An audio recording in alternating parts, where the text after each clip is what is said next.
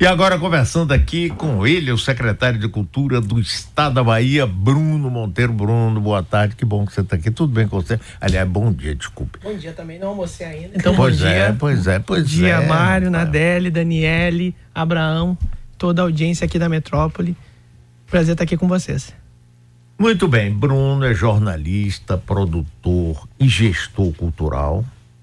Muito bem, já foi chefe de gabinete do Ministério de Direitos Humanos, Ministério Política para as Mulheres, assessor especial ah, da Presidência da República no governo Dilma Rousseff.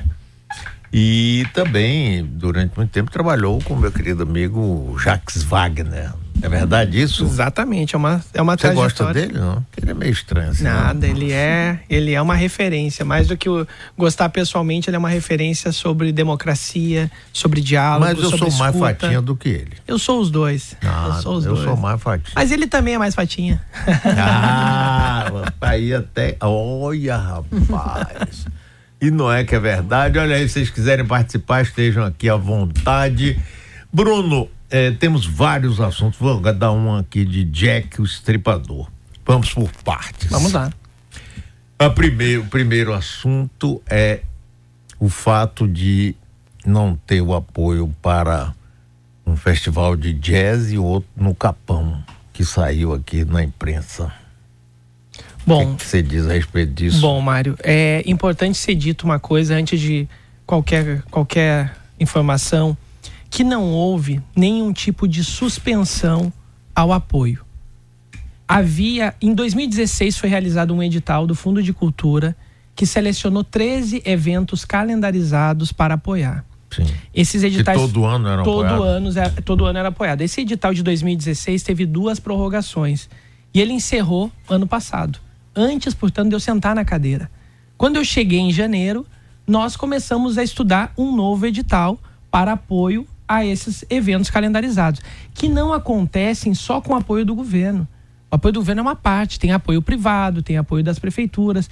Muitos deles, inclusive, agora, quando estão divulgando, divulgaram seu cancelamento, falaram sobre isso. Falta de apoio privado, apoio da prefeitura e do- da falta do- do- dos calendarizados. Nós começamos a estudar, entendendo a complexidade, recebi uma carta de- desses movimentos logo no início do ano.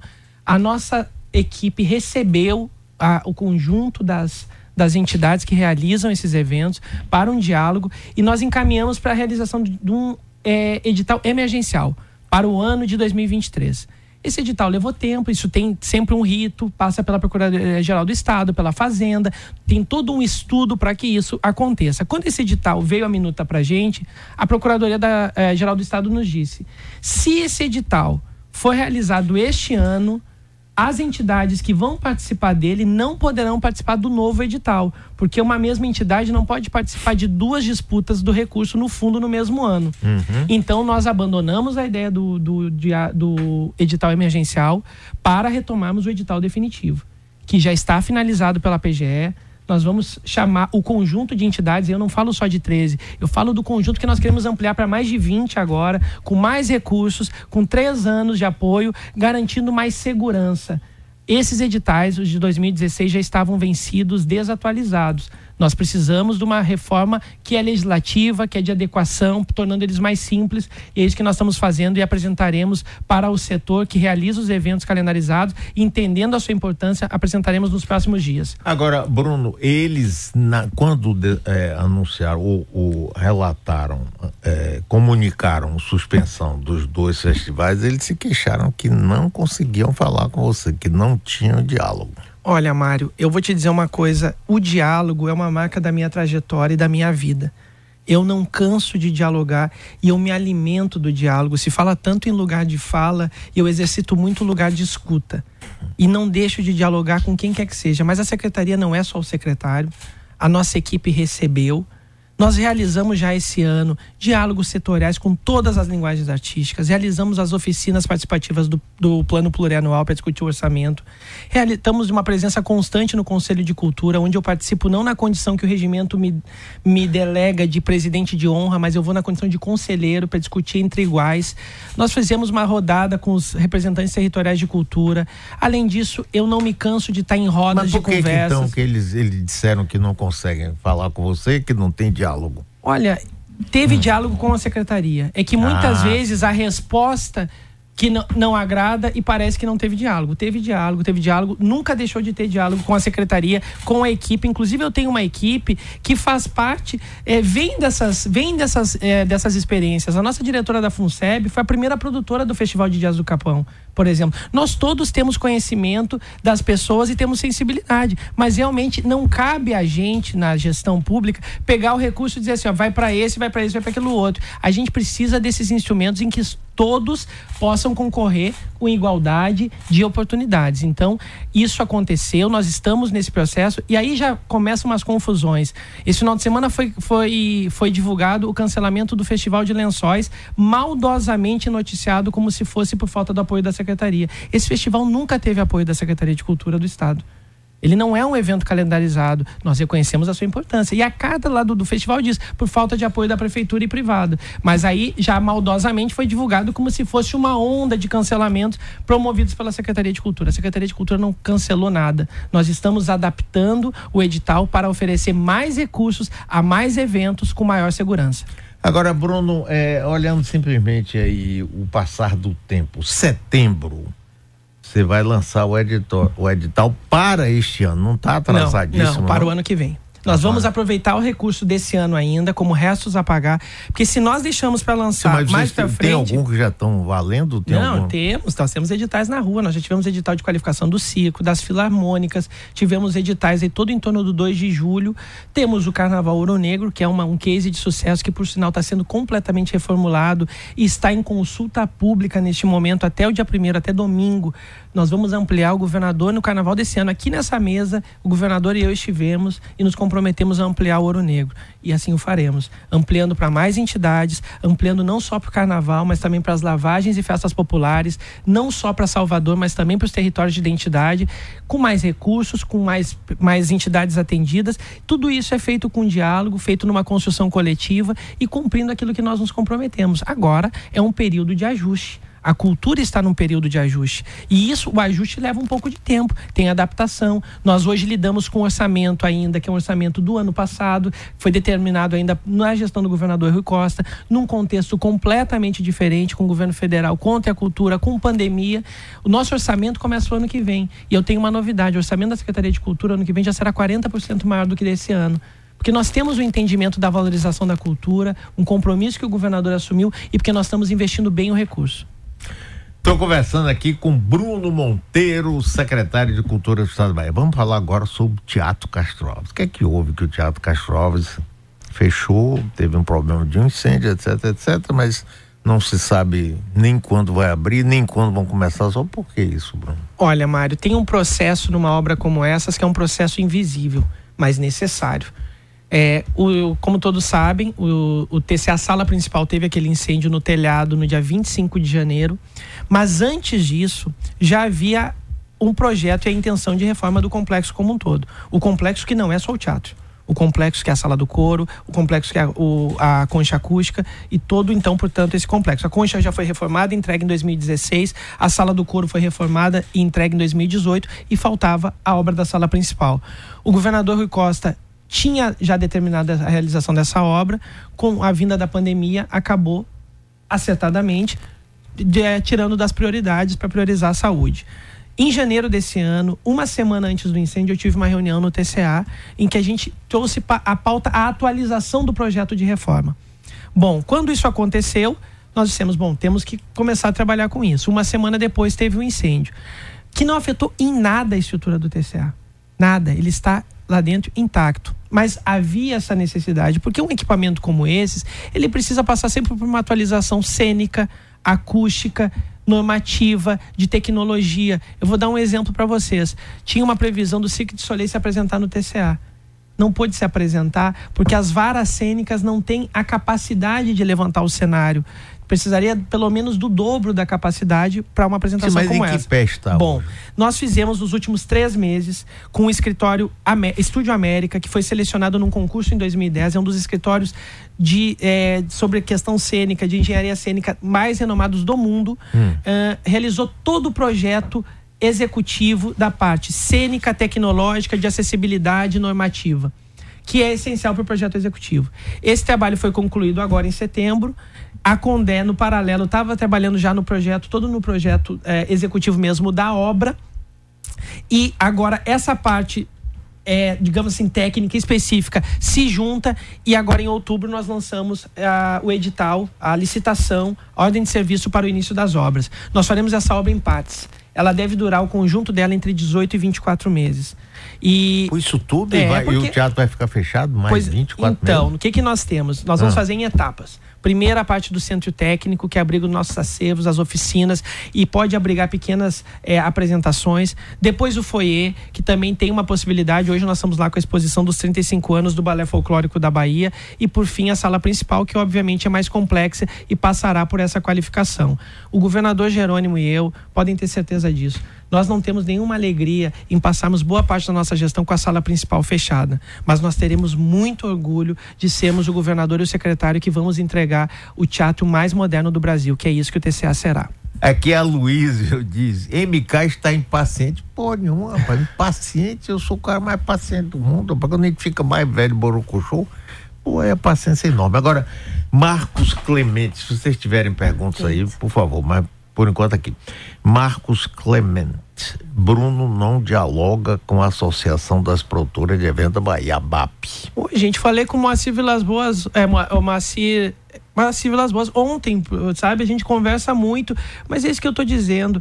Quem me acompanha sabe o quanto a nossa rotina é grande. A gente está em todos os lugares. Eu estou viajando esse estado todos os dias, todos os momentos. Mas eu tenho equipe, a equipe da secretaria está dialogando. Mas chamei a BAP. Ontem conversei com o Moacir para falarmos justamente sobre a Paulo Gustavo, que nós acabamos de lançar numa escola pública em Sussuarana os 26 editais que vão levar 150 milhões, maior investimento da história da cultura baiana. Chamei os produtores porque os produtores serão um papel fundamental. Porque, como é muito dinheiro, são muitos editais, é importante que esses profissionais, todos esses agentes, estejam também preparados para orientar as pessoas, os coletivos sobre a formatação de editais. Então, não falta diálogo. Tem pergunta aí na Deli, vamos embora. Vou aproveitar aqui. O pessoal está dizendo que eu estou impaciente, então agora vocês vão conduzir o programa. Porque eu não, cara. Ainda mais com o Bruno aqui, que é isso. Tem alguns ouvintes mandando perguntas. É, uma delas diz o seguinte: em seu discurso de posse foi feita a promessa de revisão nas legislações de fomento do Estado, como o Fundo de Cultura e o Faz Cultura. Como é que isso tem encaminhado? Existe alguma perspectiva disso ser publicado ainda esse ano? Então, nós estamos, também é uma parte muito importante que nós estamos em diálogo. Nós precisamos primeiro aguardar a legislação federal, que saiu em maio, se não me engano, a nova lei de fomento. Porque não adianta a gente fazer uma discussão aqui e depois vem uma lei federal e muda as coisas. Então a gente tem que também saber respeitar esses ritos. É, estamos dialogando, porque o Faz Cultura, especialmente, ele tinha muitas reclamações, tanto dos proponentes, de quem apresenta o projeto, quanto de patrocinadores. É, achando que ele já não estava mais interessante para o apoio. Então nós criamos um grupo de trabalho em março desse ano que está preparando uma nova proposta para o Faz Cultura que nós pretendemos enviar projeto de lei ainda este ano para sua reformulação todos esses, todos esses instrumentos que nós assumimos o compromisso de reformulação, porque precisa, né, Mário? A atualização legislativa ela necessita. Teve uma lei federal aprovada nos últimos anos que regulamentou toda uma nova forma do repasse de recursos de governos para organizações da sociedade civil, que é o MIROSC. E os nossos editais, as políticas da Secretaria de Cultura ainda não estavam adaptadas a essa legislação. Então, tudo isso nós estamos fazendo para que, de fato, todo mundo que quer investir e quer receber recursos da, da cultura cultura tem acesso a instrumentos mais qualificados, mais atualizados e que os dê segurança. Daniele.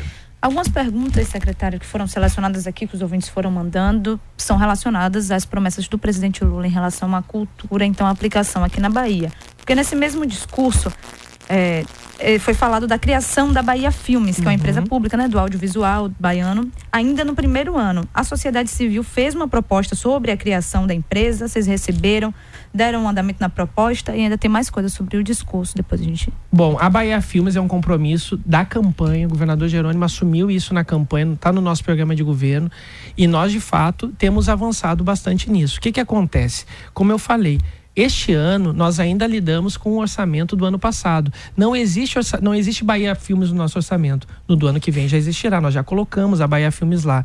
Mas a sociedade civil realmente fez um estudo muito bom muito potente sobre a capacidade do audiovisual baiano, sobre o quanto ele movimenta na economia. Nós recebemos esse estudo, vamos fazer um seminário agora entre outubro e novembro, trazendo experiências de empresas públicas de audiovisual do restante do país para estudar a modelagem. Qual é a modelagem que nos atende? A Rio Filmes tem uma modelagem, a Especine tem outra modelagem, Paulínia tem outra modelagem. Como é que isso pode a gente chegar o que funciona melhor neste momento em cada uma dessas experiências. É por isso esse seminário, para que nós façamos o projeto de lei final que será enviado para a Assembleia ainda esse ano. E o ano que vem nós teremos a Bahia, Filme, Bahia Filmes dando seus primeiros e decisivos passos. Então, no caso. Olha aqui, peraí, só um minuto ainda sobre o uhum. Teatro Castro Alves, voltando Sim. aqui. É uma pergunta: por que o teatro não fica aberto até que a obra comece, já que não tem nada danificado e vocês cancelaram toda a programação? O que, que acontece, Mário? Como o telhado é, pegou fogo e boa parte do nosso forro acústico foi danificado pela água, o maior prejuízo na, na, naquele incêndio de 25 de janeiro não foi o fogo, foi a água, né? Porque ficou seis horas jogando água lá para dentro. É, isso tem vazamento acústico isso interfere na qualidade dos espetáculos. Então, a gente, quando está lá fazendo alguma reunião, tudo, a gente fica ouvindo o ônibus que está passando no Campo Grande. Isso não pode acontecer durante uma apresentação. É por isso que, que, que o teatro necessita estar fechado. Diga, Daniele. Interrompi não, você. Não, ainda era sobre aquela mesma questão, se no caso essa promessa do presidente foi porque ele desconhecia o orçamento da Bahia e por isso ele prometeu nesse primeiro ano, com esse desconhecimento do orçamento da Bahia para a cultura, foi isso? Eu não, eu não entendi. É, é, é, do presidente, do presidente Lula. Isso, porque nessa pergunta né, que o ouvinte mandou, ele falou isso, da criação da, da empresa pública do audiovisual ainda no primeiro ano de governo. E aí você falou que está sendo feito. É, tá caminhando. Entendi. É isso. A gente não consegue chegar e criar uma empresa do, do uhum. dia para o outro. Necessita de orçamento, necessita de estrutura, necessita de funcionários para trabalharem com isso. Mas eu, eu acho que tem alguma confusão, porque realmente eu não sei. O presidente Lula, eu não me lembro de ter assumido esse compromisso. Uhum. Mas nós assumimos, o governador Jerônimo e eu assumimos, está no programa de governo e nós faremos a Bahia Filmes. É, aqui Luiz Carlos Barbosa, boa tarde. MK sempre foi um gestor ágil, talvez por isso impaciente. Para mim, esta morosidade só prejudica a cultura. Não acham que a demora excessiva é um desserviço à Bahia? Mas, gente, qual é a demora? As coisas acontecem, tem, tudo tem seu tempo tudo acontece dentro de um trâmite, é necessário. Um governo não acontece as coisas a gente não faz de um dia para o outro, de uma semana para outra tudo passa, tudo é um processo, tudo passa pela Secretaria da Fazenda, pela Procuradoria-Geral do Estado, pela Secretaria de Administração, passa por departamentos, por áreas. É assim que a coisa funciona. A gente pretende que as coisas sejam mais rápidas, mas nós estamos entregando muitos resultados. Eu já tenho dois centros de cultura completamente reformados no interior, em Juazeiro e Itabuna entregues. Vamos entregar o de Porto Seguro agora. O ano que vem já temos a, a, a viabilidade da reforma de Alagoinhas, de Valença, de Guanambi. Nós estamos aí espalhando esses editais agora a partir de um processo de escuta pública, de construção coletiva. Nós tivemos aí o bicentenário da independência, que foi uma ação também coordenada pela secretaria que tirou, não deixou essa comemoração restrita a Salvador e Cachoeira. Nós ocupamos o estado com um pertencimento do povo sobre o bicentenário. Nós estamos aí com uma política de museus. Na sexta-feira a gente vai inaugurar o Museu de Arte Contemporânea da Bahia, onde funcionava o Palácio, o Palacete das Artes, com uma programação de 60 horas ininterruptas, começa na sexta, vai até domingo, um novo conceito de museu. Inclusive, então, assim, não há paralisia, ao contrário, tem muito trabalho e tem muito resultado. Agora, claro, os resultados também vão sendo construídos ao longo do, do tempo. E agora eu vou, a pergunta é minha mesmo, sobre orquestra sinfônica. Vocês fizeram a licitação, o grupo que inclusive dirige o Neogibá ganhou essa licitação o grupo que dirigia ou dirige até hoje a Orquestra Sinfônica foi desqualificado e de repente o Ministério Público entrou nessa conversa, não sei exatamente como, isso que eu queria saber. E aí vocês anulam essa licitação e deixam o pessoal que foi desqualificado continuar dirigindo a orquestra. E aí? Bom, eu acho esse processo da OSBA é muito engraçado, porque quando saiu a primeiro momento que a ATC, a atual gestora, foi inabilitada por questões documentais, eu fui acusado de estar privilegiando o IDSM, que gere o NeoGibá. Quando saiu a segunda fase, que nós foi acolhido o recurso é, apresentado pela TCA, porque o IDSM é, não propôs uma equipe de direção exclusiva, eles estavam propondo compartilhamento e foi, isso foi contestado e a Procuradoria-Geral do Estado se manifestou favoravelmente ao recurso nós fomos acusados de estar tá beneficiando. Então eu acho que do ponto de e vista afinal, de, tá imparcial, de imparcialidade, a gente não pode, é, de parcialidade a gente não pode ser acusado. E meio porque prorrogou então? Prorrogou, Mário, porque eu não posso acabar com a OSMA, não posso chegar Sim, porque no foi final. anulada a primeira. Quem determinou a anulação? Foi nós, por mais. Primeiro assim, ó, todo o trabalho foi eminentemente técnico e jurídico. Não teve nenhuma claro. interferência política nisso. Nem deveria nenhuma. De ter, Toda a equipe foi totalmente eu, inclusive, tive muito cuidado, em que pese eu sou um admirador da OSB e do Neo Gibá. Durante esse período, eu conversei com o maestro Ricardo Castro, conversei com o maestro Carlos Prazeres, e eu não fui a nenhuma apresentação de nenhum dos dois que eu não queria contaminar o processo, ou parecer que eu estava beneficiando uma ou a outra. Porque são duas expressões lindas e maravilhosas da nossa cultura. Bom, como eu falei, a TCA foi inabilitada por uma questão de documento, depois o, IS, o IDSM foi desclassificado por conta de ter compartilhado, proposto o compartilhamento das equipes e nós precisamos fazer um novo edital. Esse edital deu deserto porque nenhuma das duas foi selecionada. Não houve um vencedor, portanto tem um novo edital para acontecer. Havia necessidade, não podemos deixar a OSBA parar. Então nós fizemos um contrato emergencial com a organização que gere atualmente, o que é lógico, inclusive, porque os músicos já estavam em aviso prévio. Se eu contrato uma outra entidade, ainda vai ter que formar tudo, vai ter que contratar músicos, formar toda a equipe, e aí nós teríamos uma descontinuidade, o que nenhum de nós deseja. Então, o novo edital está sendo preparado também com escuta pública, eu vou falar isso quantas vezes for necessário. Nós não fazemos nada da nossa cabeça. O que é a escuta pública no sentido de dizer o quê? Por exemplo, quando eu falei com o maestro Ricardo Castro, ele ah. me disse, secretário, nós temos, eu nem sei se nós vamos participar do novo edital, mas nós temos uma série de apontamentos sobre esse edital. Eu digo, eu quero. Eu quero ah, que nós entendi. queremos qualificar o edital. Eu quero que as entidades, entidades que gerem orquestras em todo o Brasil possam olhar e dizer, isso aqui a gente pode melhorar, esse item aqui está um pouco defasado. Então é isso, a gente faz para que todos tenham acesso e para que a gente consiga instrumentos realmente que sejam democráticos. Aqui tem um ouvinte que diz por que você, secretaria, não tomou alguma medida para salvar o Festival do Jazz do Capão. Se fosse a marcha para Jesus, vocês iam deixar cancelar? Não nos cabe, nós não temos um instrumento, como eu já falei, de pegar o recurso e dizer vai para esse ou vai para aquele, vai para o amigo, vai para o inimigo. Agora, tem um ouvinte aqui, isso eu acho deve Alexandre Henrique. Boa tarde, diga ao entrevistado para respirar. Ele está o tempo todo na defensiva não, não tô na defensiva, eu, não, tô, eu tô tá. justificando. Até porque, Mário, a gente ouve tanta coisa, vê tanta coisa, tem, tanta, tem muitas críticas que têm acontecido, mas tem muito ataque de ódio e de preconceito. Eu separo muito, eu considero muito as críticas. Eu sempre convivi bem com crítica e eu sempre tento tirar alguma coisa delas. Mas eu vejo também, às vezes, usam a crítica para destilar ódio, preconceito. Preconceito do lugar onde eu nasci, preconceito por minha orientação sexual, preconceitos diversos. E isso eu não admito. Com isso eu não dialogo. Porque quando vem o preconceito, ele deslegitima qualquer tipo de crítica. Isso não combina com a Bahia. A Bahia é feita da mistura, é feita da diversidade. Eu sou felizmente muito bem acolhido pelo povo baiano todos os dias, não só nesses seis anos que eu moro aqui, mas nesses mais de 20 anos de relação que eu tenho com a Bahia. E isso nunca foi um problema, ao contrário, as pessoas voltando, acolhem eu sei bem. Disso, claro. Sabe? Não. E aí eu, eu, fico só para concluir. Agora e a marcha quando Jesus, você apoiaria? Não, a, gente não, a gente não escolhe o movimento, não escolhe um evento para apoiar. Isso é por meio de edital. Não caberia, se não cada secretário pode chegar e só privilegiar assim, ó, quem, os eventos que eu gosto, os eventos dos meus amigos, não nos cabe isso. Por isso que são processos públicos em que todos e todas podem participar em condições de igualdade de direitos e oportunidades.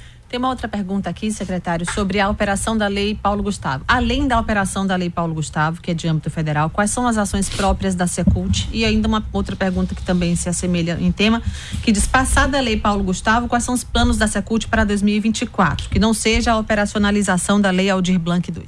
Olha, as coisas não são separadas as coisas dialogam numa mesma política. Por exemplo, nós temos um compromisso assumido também pelo governador e por mim de territorialização da cultura. O que, que significa isso? É valorizar a cultura que acontece em todos os territórios de identidade, em todos os municípios baianos. Isso é é o DNA do nosso trabalho. Isso nós estamos fazendo por meio das políticas próprias, mas também por meio das leis, como a Paulo Gustavo, como a Aldir Blanc. Os nossos editais lançados hoje, por exemplo, da Paulo Gustavo, tem reserva de vagas para os territórios, porque nós queremos que chegue a todos os lugares. Porque quando nós fizemos a consulta pública, uma coisa que chegava a dizer, ah, esse recurso sempre fica em Salvador. Assim como a gente ouviu falar muitas vezes da Rouanet que o recurso ficava só no Rio e em São Paulo. Então nós reservamos vagas para que as políticas de fato aconteçam lá. E isso vai nos permitir também esse investimento que nunca antes aconteceu, nós temos um novo retrato dos fazeres culturais. Porque não cabe a nós aqui de Salvador, de um gabinete, é, de uma sala, dizer assim: ah, lá em Juazeiro é tal coisa, lá em Itabuna é tal coisa, lá em Lençóis. Não, é quem faz a cultura lá, a partir agora desse incentivo, nós vamos saber também a nova vocação dos fazeres culturais em cada lugar. Então as coisas não estão separadas, elas estão todas muito juntas. Mas eu, se tem uma coisa para eu destacar, Nardelli, é, sobre essa pergunta, se tem um compromisso do nosso governo muito forte, é o da integração da cultura com a educação. Nós estamos estudando investindo num programa muito forte de qualificação em artes. Eu tenho ido muitas escolas, eu tenho visitado muitas escolas com a secretária Adélia, com o governador Jerônimo.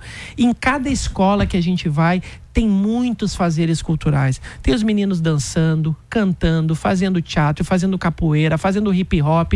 E isso precisa da valorização, porque eles precisam de, de formação para se qualificar cada vez mais e também para entenderem que a cultura é um caminho para as suas vidas, é uma profissão, é um sabe, é uma perspectiva. A gente fala tanto de enfrentamento à violência, a cultura é esse enfrentamento à violência e nós estamos com certeza trabalhando nessa perspectiva. Agora, Bruno, o pessoal não engoliu essa coisa do Teatro Castro Alves não, viu?